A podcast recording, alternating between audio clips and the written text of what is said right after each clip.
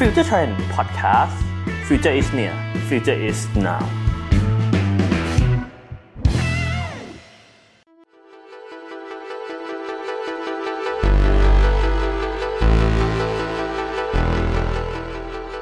สวัสดีครับคุณผู้ฟัง ขอต้อนรับเข้าสู่ What the Future Podcast ตั้งคำถาม สำรวจอนาคต กับผมเพชรศิรวิทย์ สิงหาพล วันนี้ครับเรามาอยู่กับ EP แรกของ What the Future Podcast ตั้งคำถามสำรวจอนาคต ทุกครั้งครับเวลาที่ผมจะพูดถึงเรื่องของอนาคตเนี่ย หลายคนมักจะนึกไปถึงเรื่องของไอเดียนิยาย sci-fi concept ล้ำๆหรือเรื่องอนาคตที่ไกลออกไป แต่ในวันนี้ผมอยากจะบอกคุณผู้ฟังเลยครับว่า ผมจะมาชวนคุณผู้ฟังคุยถึงเรื่องที่ไม่ได้ไกลตัวคุณผู้ฟังเลย และไม่ใช่เรื่องที่อยู่ในอนาคตที่ไกลออกไปด้วย เรื่องที่ผมจะพูดถึงในวันนี้ครับ คือเรื่องของอนาคต ที่เราทุกคนเนี่ยอาจจะต้องตกงาน และมันไม่ใช่อนาคตที่อยู่ไกลออกไป เพราะมันเป็นอนาคตอีกแค่สิบปีข้างหน้านี้เองคำถามของผมในวันนี้ครับ คือ 2030 อีก 10 ปีข้างหน้าทำยังไง เราจะไม่ตกงาน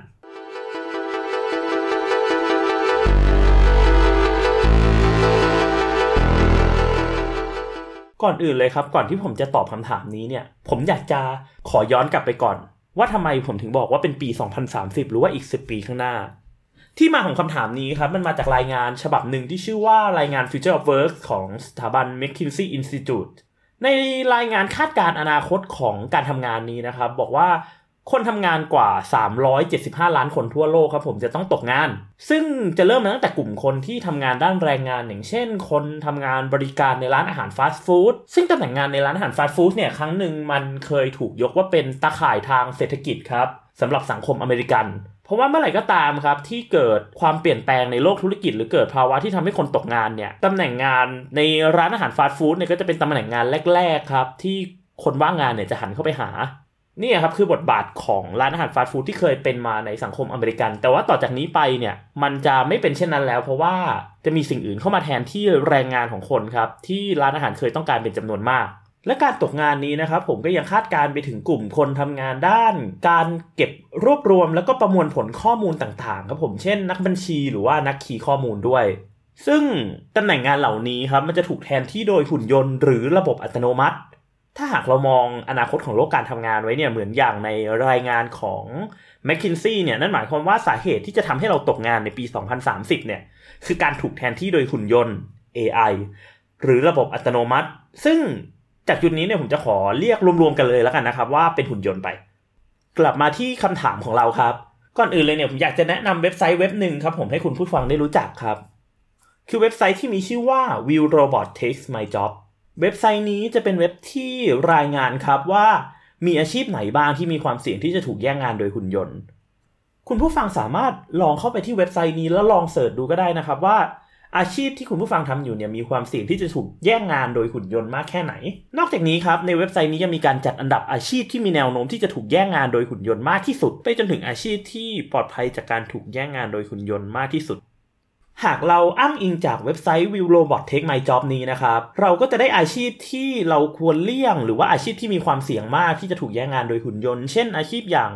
นักคีย์ข้อมูลที่ถูกจัดว่าเป็นอาชีพที่มีความเสี่ยงที่สุดครับ เพราะในวันนี้เนี่ยซอฟต์แวร์สามารถทำงานนี้แทนคนได้แล้ว และอาจทำงานได้อย่างมีประสิทธิภาพ หรือว่ารวดเร็วกว่าด้วยซ้ำครั้งหนึ่งอาชีพอย่างนักคีย์ข้อมูลเนี่ยอาจจะเคยเป็นอาชีพที่สำคัญนะครับ โดยเฉพาะอย่างยิ่งสำหรับองค์กรที่อยากจะทำ digital transformation แล้วก็ต้องการที่จะ ย้ายข้อมูลที่เก็บไว้เป็น hard copy หรือว่าเป็นเอกสารแผ่นนะครับ ให้เป็น soft copy หรือว่าข้อมูลบนคอมพิวเตอร์ อาชีพนักคีย์ข้อมูลเนี่ย ก็จะช่วยทำให้ process ของการย้ายข้อมูลที่เป็น hard copy ไปสู่เป็น soft copy เนี่ยเกิดขึ้นได้ แต่ในวันนี้ครับเรามีซอฟต์แวร์ที่สามารถสแกนเอกสารได้ แล้วก็แปลงให้เป็น soft copy เก็บไว้ในคอมพิวเตอร์ได้เลย โดยที่ไม่จำเป็นต้องจ้างใครมาช่วยคีย์ข้อมูลให้อีกต่อไปแล้ว นั่นเลยทำให้อาชีพนักคีย์ข้อมูลครับผมเป็นอาชีพที่มีความเสี่ยงสูงที่สุดในการจะถูก AI หรือว่าหุ่นยนต์เนี่ยแย่งงานไป อันดับต่อมาครับผมคืออาชีพของ agent ขนส่งสินค้า เพราะว่าตอนนี้ก็มีซอฟต์แวร์ทำงานแทนได้อย่างสมบูรณ์แล้วเช่นกัน อาชีพต่อมาก็คือช่างซ่อมนาฬิกาครับ ดูแล้วอาจจะเป็นอาชีพที่ดูน่าแปลกว่าทำไมถูกหุ่นยนต์แย่งงานไปได้ ทั้งทั้งที่อาชีพช่างซ่อมนาฬิกาเนี่ยดูมีความเป็นช่างฝีมือมากๆเลย เพราะมันเป็นอาชีพที่คนทำงานเนี่ยจะต้องอยู่กับอุปกรณ์ขนาดเล็กกลไกขนาดเล็กต่างๆ แต่ที่จริงก็เป็นเพราะเหตุผลนั้นนั่นเลยครับ ที่ทำให้หุ่นยนต์เนี่ยสามารถทำงานนี้ได้ดีกว่า อย่างแรกเลยมันเป็นอาชีพที่ถ่ายทอดทักษะกันได้ยากครับผมมันเป็นทักษะเฉพาะทางมากๆเลย การทำงานกับอะไรที่มีขนาดเล็กเนี่ยก็มีโอกาสที่จะไม่เกิด human error ค่อนข้างสูง ซึ่งหุ่นยนต์เนี่ยจะมีความแม่นยำมากกว่าในเรื่องนี้ทำให้แม้ว่าอาชีพอย่าง ช่างซ่อมนาฬิกาเนี่ยจะดูเป็นอาชีพที่มีความเป็นช่างฝีมือ แต่หุ่นยนต์เนี่ยก็ยังทำงานได้ดีกว่าคนอยู่ดี ต่อไปคืออาชีพอย่าง telemarketer ครับ หรือพนักงานขายของทางโทรศัพท์ เราอาจจะรู้สึกว่าอาชีพนี้เนี่ยไม่ใช่อาชีพที่เป็นที่นิยมกันอีกต่อไปแล้วนะครับ หากนึกไม่ออกว่าอาชีพนี้เป็นยังไงก็คนที่โทรมาขายประกันนั่นแหละครับ แต่ในวันนี้เนี่ยมันมี AI ที่สามารถสื่อสารกับคนได้อย่างมีประสิทธิภาพกันมากขึ้นซึ่งก่อนหน้านี้เนี่ยเราอาจจะเคยได้ยินข่าวเหมือนกันนะครับว่า มี AI ของ Google ครับ ที่ชื่อว่า Google Duplex เนี่ย เคยสาธิตการโทรจองร้านอาหาร ซึ่งสื่อสารกับคนที่รับสายเนี่ย ได้จนคนรับสายไม่รู้เลยครับว่า ฝ่ายที่โทรมาเนี่ยเป็น AI และในการทำ telemarketing เนี่ยก็ไม่ได้อาศัยการสื่อสารที่ซับซ้อนขนาดนั้นครับผม เพราะฉะนั้นเนี่ย AI สามารถใช้ชุดคำพูดที่ถูกบันทึกไว้แล้ว ข้อมูลที่ถูกบันทึกไว้แล้วเนี่ย สื่อสารกับคนที่อยู่ปลายสายได้ และสามารถเสนอขายสินค้าได้โดย ไม่ได้เสียประสิทธิภาพไปกว่าการใช้คนทำงานนี้สักเท่าไหร่นักครับ แต่ในอีกด้านหนึ่งการใช้ระบบอัตโนมัติในการทำ telemarketing เนี่ยอาจจะมีต้นทุนถูกกว่าการใช้คนทำ telemarketing เป็นอย่างมากเลยก็ได้นะครับ เท่าที่ได้ยกตัวอย่างมาเนี่ยครับ เราน่าจะได้เห็นว่าอาชีพที่มีความเสี่ยงในการถูก AI แย่งงานเนี่ยล้วนเป็นอาชีพที่มีความ repetitive หรือว่าเป็นการทำอะไรเดิมๆ ซ้ำๆใช้ process เดิมๆ แล้วก็ ไม่จำเป็นที่จะต้องมีการประยุกต์ใช้ทักษะต่างๆ มากมาย ทีนี้เราลองมาดูในอีกฟากหนึ่งของอาชีพในเว็บไซต์ Will Robot Take My Job กันดูนะครับสำหรับอาชีพที่มีความเสี่ยงน้อยที่สุดที่จะถูกหุ่นยนต์แย่งงานไปได้ครับ และที่ผมจะยกมานี้เนี่ยก็คือ 5 อันดับของอาชีพที่มีความปลอดภัยหรือว่ามีความเสี่ยงน้อยที่สุดที่จะถูกหุ่นยนต์แย่งงานไปได้ครับ อันดับ 5 ครับ audiologist นักโสตสัมผัสวิทยา ไอ้นักโสตสัมผัสวิทยาที่ว่านี้ครับ ก็ไม่ใช่อาชีพที่ทำในเรื่องของดนตรีแต่งเพลงหรือว่าซาวประกอบอะไรนะครับ แต่เป็นอาชีพของผู้เชี่ยวชาญด้านการได้ยิน ซึ่งเรียกกันอีกอย่างหนึ่งว่านักแก้ไขการได้ยินครับ เป็นอาชีพที่จะทำงานกับผู้ป่วยที่มีปัญหาเรื่องของการได้ยินเสียง ต่อมาครับอันดับ 4 mental health and substance abuse social worker คนทำงานสังคมด้านปัญหาสุขภาพจิต การแก้ปัญหาคนติดเหล้าหรือการใช้สารเสพติดต่างๆ ครับ อันดับ 3 คือ emergency management director หรือผู้จัดการภาวะฉุกเฉินครับ เป็นอาชีพของนักวางแผนหรือว่าผู้จัดการเรื่องของ crisis management ในภาวะต่างๆ ตั้งแต่ปัญหาขององค์กรครับไปจนถึงการรับมืออุทกภัย ภัยพิบัติทางธรรมชาติ สภาวะสงคราม หรือสถานการณ์ที่ไม่ปกติใด ๆ ก็ตามเลยครับ เหตุผลที่อาชีพนี้เนี่ยมีความเสี่ยงต่ำที่จะถูกหุ่นยนต์หรือว่า AI แย่งงานไปได้เนี่ยครับ ก็เพราะว่าอาชีพนี้จำเป็นที่จะต้องอาศัยทักษะหลายอย่างในผสมผสาน แล้วก็ประยุกต์ใช้ร่วมกันครับผมตั้งแต่ soft skill ไปจนถึง hard skill ในด้าน hard skill เนี่ยอาจจะเป็นเรื่องของการจัดการการแก้ปัญหาต่างๆนะครับ ในขณะที่ soft skill เนี่ยก็เป็นเรื่องของการสื่อสาร การรับมือกับผู้คน ทำให้อาชีพนี้ครับกลายเป็นอาชีพที่ต้องอาศัยความยืดหยุ่นทางการคิดเนี่ยค่อนข้างสูง และมันเป็นจุดที่หุ่นยนต์เนี่ยสามารถเลียนแบบหรือว่าแข่งขันด้วยได้ยากครับ และอันดับ 2 ครับคือ first line supervisor of mechanic installer and repairer หรือก็คือผู้ดูแลด้านวิศวกรรมต่างๆ ตั้งแต่การติดตั้งการซ่อมแซม และการดูแลเครื่องจักรแต่นั่นไม่ได้หมายความว่าตำแหน่งงานด้านวิศวกรรมทั้งหมดเนี่ยจะปลอดภัยกันหมดเลยนะครับ เราสังเกตก่อนเลยก็คือในชื่อเนี่ยมันมีคำว่า first line เนาะก็คือในยุคของหุ่นยนต์ วิศวกรอาจจะไม่ได้ทำงานกันเป็นทีมอีกต่อไป แต่อาจจะเป็นวิศวกรไม่กี่คนทำงานร่วมกับระบบปัญญาประดิษฐ์หรือ AI เนี่ยเพื่อควบคุมเครื่องจักรแล้วก็กระบวนการการผลิตขนาดใหญ่แทนครับ สุดท้ายในอันดับหนึ่งคือ recreational therapist หรือนักนันทนาการบำบัดที่จะต้องทำงานในด้านของการออกแบบกิจกรรมต่างๆเนี่ยเพื่อช่วยฟื้นฟูทั้งร่างกายและจิตใจของผู้เข้าร่วมครับ เอาเข้าจริงแล้วเนี่ยอาชีพอย่างคนที่เป็นเทอราพิสนะครับส่วนมากมักจะไม่ค่อยมีความเสี่ยงในเรื่องของการถูกแย่งงานโดยหุ่นยนต์เท่าไหร่เพราะว่างานจริงๆของเขาเนี่ยมันไม่ใช่เรื่องของการวิเคราะห์หรือว่าวิจัยโรคนะครับ แต่ว่าเป็นเรื่องของการฟื้นฟูสภาพจิตใจ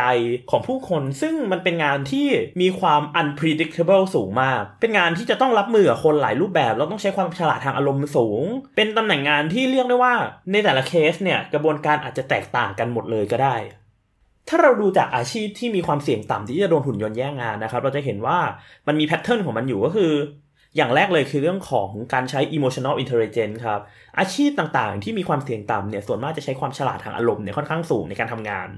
ตั้งแต่คนทำงานสังคมด้านสุขภาพจิต การแก้ปัญหาคนติดเหล้าหรือการใช้สารเสพติดเนี่ยอาศัยความฉลาดทางอารมณ์ค่อนข้างสูงในการโน้มน้าวใจคน ในขณะที่ emergency management director เนี่ยนะครับผมก็ต้องอาศัย ความสามารถหลายอย่างเนาะผสมผสานกันอะทั้ง IQ ทั้ง EQ ความฉลาดทางอารมณ์ควบคู่กับความฉลาดทางทักษะต่างๆ และแน่นอนเลยในฝั่งของ therapist เนี่ยไม่ใช่แค่ recreational therapist หรือนักจิตวิทยาบำบัดด้วยนะครับ นักบำบัดแทบทุกอาชีพเนี่ยจำเป็นต้องใช้ความฉลาดทางอารมณ์สูง เพราะอย่างที่บอกงานของพวกเขาเนี่ยไม่ใช่แค่การวินิจฉัยโรคหรือวิเคราะห์พฤติกรรมที่ผู้ป่วยเป็น แต่เป็นการออกแบบ กิจกรรมหรือว่าออกแบบกระบวนการต่างๆเนี่ยเพื่อช่วยฟื้นฟูสภาพจิตใจให้กับคนคนหนึ่ง ซึ่งมันจำเป็นที่จะต้องใช้ทั้งความฉลาดทางอารมณ์ ความสามารถในการโน้มน้าวใจครับผม ไปจนถึงเอมพัตตีหรือว่าความสามารถในการเข้าอกเข้าใจผู้คนครับอีกอย่างที่เราจะสังเกตกันได้ก็คือ ในอาชีพที่มีความเสี่ยงต่ำเนี่ยส่วนมากจะเป็นตำแหน่งงานที่ไม่มีความ repetitive ไม่มีการเรียนแบบและทำซ้ำไม่ใช่การทำอะไรเดิมๆ แต่รูปแบบของงานเนี่ยจะค่อนข้าง unpredictable หรือว่าไม่สามารถคาดเดาได้ว่างานเนี่ยจะเป็นยังไง ในเว็บไซต์ Will Robot Take My Job ที่ว่านี้นะครับผมยังมีข้อมูลอื่นอีกมากมายที่มันน่าสนใจมากเลย ไม่ว่าจะเป็นข้อมูลว่าอาชีพรายได้สูงอาชีพไหนบ้างที่มีความเสี่ยงที่จะถูกหุ่นยนต์แย่งงานได้ หรือรายได้โดยเฉลี่ยของอาชีพแต่ละอาชีพเนี่ยอยู่ที่ประมาณเท่าไหร่ สัดส่วนของคนทำงานในอาชีพนี้มีมากแค่ไหน แล้วก็อัตราความเสี่ยงของอาชีพแต่ละอาชีพเนี่ยที่จะโดนหุ่นยนต์แย่งงานได้เนี่ยมีกี่เปอร์เซ็นต์อย่างที่ผมแนะนำไปทีแรกครับ คุณผู้ฟังลองเข้าไปเล่นเนาะเอา อาชีพของตัวเองเนี่ยลองไป search ดูว่างานของคุณเนี่ยมีโอกาสถูกหุ่นยนต์แย่งงานสักกี่เปอร์เซ็นต์เชียว อย่างผมเนี่ยผมลอง search เนาะว่า ถ้าตัวผมในฐานะนักเขียนเนี่ยมีโอกาสแค่ไหนที่ถูกหุ่นยนต์แย่งงาน โอกาสของอาชีพนักเขียนนี่มีอยู่ที่แค่ประมาณ4%เอง แต่ถ้าเกิดดูอัตราของรายได้นะครับ อาชีพนักเขียนเนี่ยถือว่าเป็นรายได้ที่อยู่ประมาณปานกลางค่อนไปทางต่ำเลย ก่อนที่ผมจะออกนอกเรื่องไปมากกว่านี้เนี่ยผมขอย้อนกลับมา อธิบายเรื่องหนึ่งหน่อยดีกว่าว่าทำไมมันถึงได้มี ความเป็นไปได้สูงที่หุ่นยนต์เนี่ยจะแย่งงานที่มีการเรียนแบบทำซ้ำสิ่งเดิมๆ หรือว่างานที่มันมีความ repetitive อย่างที่ผมบอกนะครับคำอธิบายในเรื่องนี้ครับ มันมีคำบอกว่าหุ่นยนต์เนี่ยได้เปรียบมนุษย์ ในเรื่องของ cognitive advantage หรือการได้เปรียบในเรื่องขององค์ความรู้ครับ แม้ว่ามนุษย์เราเนี่ยจะเป็นสิ่งมีชีวิตที่ฉลาดเนาะแต่หากเราเทียบตัวเองกับเครื่องจักรที่มีความสามารถในการประมวลผลข้อมูลสูงเนี่ย เราแทบจะไม่มีศักยภาพที่จะไปเปรียบเทียบกับหุ่นยนต์ได้เลย สมมุติเลยครับถ้าเกิดในวันนี้เนี่ยผมบอกให้คุณผู้ฟังไปลองศึกษาตำราประมวลกฎหมายอาญาดู เทียบกับหุ่นยนต์ให้มันเรียนรู้เรื่องเดียวกันนะครับ แน่นอนยังไงเราก็แพ้ ทั้งในเรื่องความเร็วแล้วก็ความสามารถในการประมวลข้อมูลจำนวนมากด้วย หุ่นยนต์หรือระบบปัญญาประดิษฐ์เนี่ยนะครับเขามีความสามารถในการที่จะประมวลผลองค์ความรู้ใหม่ ๆ ที่มีจำนวนมากเนี่ยได้อย่างรวดเร็วมากเลย เท่านั้นยังไม่พอนะครับไอเครื่องจักรเหล่านี้เนี่ยยังมีความสามารถในการกระจายองค์ความรู้ต่างๆเนี่ย เหมือนกับการที่เรา copy ไฟล์จากคอมพิวเตอร์เครื่องหนึ่งไปสู่อีกเครื่องหนึ่งเมื่อไหร่ก็ตามเนี่ยที่หุ่นยนต์ตัวหนึ่งมีความรู้หรือว่ามีทักษะในเรื่องใดแล้วเนี่ย เราสามารถที่จะ copy องค์ความรู้เนี้ยไปสู่หุ่นยนต์เครื่องอื่น ให้ทำสิ่งเดียวกันหรือรู้ในสิ่งเดียวกันได้ในทันทีเลยครับ ในขณะที่ในทางกลับกันเราลองนึกถึง พวกเราอะครับ กว่าที่เราจะเรียนรู้ทักษะใหม่ ๆ ได้ กว่าที่เราจะ ศึกษาองค์ความรู้ใหม่ๆได้เนี่ย เราจำเป็นที่ต้องใช้เวลาในการเรียนรู้ค่อนข้างสูง ใช้เวลามากยังไม่พอนะครับ บางครั้งเรายังจำผิดกันด้วย ผมอยากยกตัวอย่างหนึ่งอาจจะเป็นสิ่งที่เรียกว่าความน่ากลัวของการแชร์องค์ความรู้ของหุ่นยนต์ก็ได้ครับ ก่อนหน้านี้เนี่ยมันมีข่าวเกี่ยวกับการทำเชฟโรบอทขึ้นมาเป็นหุ่นยนต์ที่เป็นแขนกลครับ ติดตั้งอยู่ในห้องครัวสามารถทำอาหารให้เรากินได้อะไรอย่างนี้ แต่ความน่าสนใจหรือว่า อาจจะบอกได้ว่าเป็นความน่าสะพรึงกลัวของหุ่นยนต์ตัวนี้เนี่ย มันคือการที่หุ่นยนต์ทำอาหารตัวนี้หรือว่า chef robot ตัวนี้เนี่ยมันสามารถเรียนรู้สูตรอาหารของเราได้ครับ เราสามารถสอนสูตรอาหารต่างๆเนี่ยให้กับหุ่นยนต์ตัวนี้ให้ทำอย่างเช่น เป็นหุ่นยนต์ผู้ผลิตมาจากเมกาทำไก่ทอดได้ทำอาหารเมกันได้ทำอาหารได้หลากหลายชาติเลยเราสอนมันทำอาหารไทยบ้าง ให้มันทำ papaya pok pok ส้มตำเออ คิดนานเชีย หุ่นยนต์ตัวนี้ก็จะสามารถทำได้เช่นกัน และยิ่งไปกว่านั้นครับผมในตอนที่เขาคอมเมอร์เชียลหรือว่าโฆษณาหุ่นยนต์ตัวนี้เนี่ยเขาบอกว่าเขาจะมีการสอนหุ่นยนต์นี้ให้ทำอาหารตามสูตรของเชฟชื่อดังด้วย นั่นหมายความว่ายังไง หมายความว่าเราจะสามารถมีหุ่นยนต์ตัวหนึ่งทำอาหารด้วยสูตรแล้วก็มีรสชาติเหมือนอาหารของเชฟชื่อดังได้จากในครัวบ้านเราเอง และไม่เพียงเท่านั้นนั่นหมายความว่าเมื่อไหร่ก็ตามครับ ที่หุ่นยนต์ตัวหนึ่งเนี่ยเรียนรู้สูตรอาหารไปแล้ว มันยังสามารถแชร์สูตรอาหารนั้นเนี่ยให้กับ chef robot ตัวอื่นๆ ให้สามารถดาวน์โหลดสูตรอาหารนี้ไป แล้วก็ทำเองได้ในทันที ลองนึกดูคำว่าในการที่เราจะเรียนรู้ทำอาหารสักเมนูหนึ่งเนี่ยหรือว่าการฝึกฝนให้เราทำอาหารได้เหมือนเชฟชื่อดังสักหนึ่งคนเนี่ยมันต้องใช้เวลามากมายขนาดไหน แต่หุ่นยนต์พวกนี้เนี่ยมันสามารถที่จะเรียนรู้ทักษะเหล่านี้เนี่ยเพียงแค่ครั้งเดียว และสามารถแชร์ความรู้นี้ให้กับหุ่นยนต์อื่นๆเนี่ยสามารถทำสิ่งเดียวกันได้ในเวลาแทบจะทันทีเลยทีเดียว นี่คือ cognitive advantage ของหุ่นยนต์หรือความได้เปรียบทางองค์ความรู้นะครับ ในทางกลับกันเนี่ยเราอาจจะบอกได้ว่าความรู้กลายเป็นจุดอ่อนของมนุษย์ไปซะแทนก็ได้ และจากจุดนี้เนี่ยมันอาจจะดูเหมือนสำหรับคนเราเนี่ย เราแทบจะไม่มีหวังในการที่จะแข่งขันกับหุ่นยนต์ได้เลย แต่ในตอนนี้ครับก็มีผู้เชี่ยวชาญมากมายนะพยายามนำเสนอแนวทางว่า เราจะสามารถเอาตัวรอดในยุคของหุ่นยนต์ได้ยังไง และเราควรพัฒนาทักษะอะไรบ้าง Mister Joseph Aoun ศาสตราจารย์ประจำมหาวิทยาลัย Northeastern University ครับเขาเขียนหนังสือเล่มหนึ่งที่ชื่อว่า Robot Proof Higher Education in Age of Artificial Intelligence เป็นหนังสือที่พูดถึงแนวทางสำหรับการศึกษาในยุคของ AI ครับ ซึ่งเขานำเสนอไว้ว่า แม้ว่ามนุษย์เราเนี่ยจะแพ้หุ่นยนต์ในเรื่องของความรู้ได้ แต่มนุษย์ยังมีศักยภาพด้านอื่นครับ ที่สามารถแข่งขันกับหุ่นยนต์ได้และเอาชนะหุ่นยนต์ได้เลยด้วยซ้ำความสามารถที่ทำให้มนุษย์เอาชนะหุ่นยนต์ได้นี้ครับ คือความยืดหยุ่นทางความคิดหรือ mental flexibility จริงอยู่ครับที่หุ่นยนต์เนี่ยมีความสามารถในการประมวลผลองค์ความรู้ได้ดีกว่ามนุษย์ แต่หากเป็นกิจกรรมที่จำเป็นที่จะต้องอาศัยความยืดหยุ่นทางความคิด ลองนึกย้อนกลับไปถึงงานอย่างเช่น Emergency Management Director ครับ งานนั้นเนี่ยมีความจำเป็นที่ต้องใช้ความสามารถในการแก้ปัญหาเฉพาะหน้าค่อนข้างสูง ซึ่งการแก้ปัญหาเฉพาะหน้าส่วนมากเนี่ยจำเป็นต้องอาศัยความยืดหยุ่นทางความคิด เพื่อออกแบบวิธีการแก้ปัญหาต่าง แล้วเมื่อไหร่ก็ตามครับที่หุ่นยนต์ต้องไปเชิญหน้ากับ งานที่ต้องอาศัยความยืดหยุ่นทางความคิดเนี่ยครับหุ่นยนต์จะใช้เวลาในการเรียนรู้เนี่ยค่อนข้างสูง เราน่าจะเคยได้ยินเรื่องของการที่นักพัฒนาเนี่ยใช้เวลาหลายปีในการที่จะสอน AI ให้เรียนรู้แล้วก็เล่นเกมเกมหนึ่งปัญหาสำหรับหุ่นยนต์ครับก็คือ ในการเล่นเกมเนี่ยมันจะมีทั้งตัวเลือกแล้วก็อิสระภาพในการเล่นเนี่ยค่อนข้างสูง เมื่อเจอหน้ากับช้อยส์จำนวนมากครับหุ่นยนต์จำเป็นที่ต้องใช้เวลาในการที่จะเรียนรู้ว่าช้อยส์แบบไหนคือช้อยส์ที่ดีที่สุด แต่ในทางกลับกันครับ มนุษย์เราเนี่ยสามารถจับเกมเกมหนึ่งขึ้นมาลองเล่นแล้วใช้เวลาแป๊บเดียวในการที่จะเรียนรู้มันได้ หรือว่าสามารถเรียนรู้ไประหว่างการเล่นก็ยังได้เลยครับ นั่นก็เป็นเพราะความสามารถในด้านความยืดหยุ่นทางความคิดนั่นแหละครับ เราสามารถที่จะประยุกต์หรือว่าลองวิธีการอะไรใหม่ ๆ หรือว่าลอง2องสามวิธีพร้อม ๆ กันไปยังได้เลย ซึ่ง Mister Joseph Aoun เนี่ยครับก็นำเสนอว่าในการที่มนุษย์เนี่ยจะสามารถเอาชนะหุ่นยนต์ได้ในยุคอนาคตเนี่ยเราจำเป็นที่จะต้องพึ่งพาความสามารถในความยืดหยุ่นทางความคิดครับ ควบคู่กับความสามารถในด้านความคิดสร้างสรรค์ mental flexibility บวกกับ creativity เนี่ยสองอย่างนี้ จะทำให้เราเนี่ยสามารถเอาชนะหุ่นยนต์ได้ ในท้ายที่สุดแล้วในปี 2030 เราอาจจะหลีกเลี่ยงไม่ได้นะครับ ที่ตำแหน่งงานหลายงานเนี่ยอาจจะหายไป แล้วก็ถูกแทนที่ไปโดยหุ่นยนต์ แต่ก่อนถึงวันนั้นครับ เราก็ยังสามารถที่จะเตรียมพร้อมปรับตัวเพื่อรับมือกับยุคของหุ่นยนต์กันได้สำหรับคำตอบของคำถามที่ว่าในปี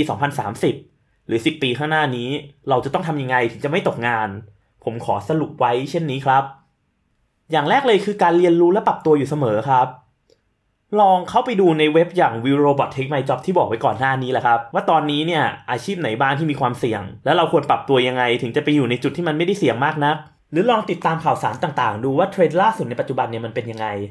หรือจะลองมาเปิดฟัง What the Future Podcast ตั้งคำถามสำรวจอนาคตดูก็ได้นะครับ ขอขายกันตรงๆตรงนี้แหละ สองครับคือเรื่องของ lifelong learning ค้นหาแล้วก็สร้างทักษะใหม่ๆครับ โดยเรียกทักษะอะไรที่เน้นเรื่องของการทำสิ่งเดิมซ้ำๆการทำอะไรที่มันคาดเดาได้ หรือการอาศัยองค์ความรู้เฉพาะทางเพียงอย่างเดียว 3. ครับ คุณอาจจะรอใช้ประโยชน์จากการที่หุ่นยนต์เข้ามาทำงานแทนคนดูก็ได้นะ เพราะในท้ายที่สุดครับ แม้ว่าหุ่นยนต์จะแย่งงานคนไปทำให้ตำแหน่งงานบางอย่างหายไปเนี่ย สุดท้ายมันจะต้องมีตำแหน่งงานเปิดใหม่อะไรเกิดขึ้นมาแทนที่อยู่ดี ตำแหน่งงานเหล่านั้นอาจจะเป็นคนควบคุมดูแลการทำงานของหุ่นยนต์ การทำงานของเครื่องจักรหรือว่าคนที่ออกแบบโปรเจกต์ให้ AI ทำงาน ซึ่งตำแหน่งงานเหล่านั้นเนี่ยถ้าเกิดเราดูจากแนวโน้มของความเปลี่ยนแปลงในโลกเศรษฐกิจก่อนหน้านี้เนี่ยเมื่อไรก็ตามที่มีเครื่องจักรครับ หรือว่าเครื่องมืออะไรเนี่ยทำให้งานบางอย่างมันหายไป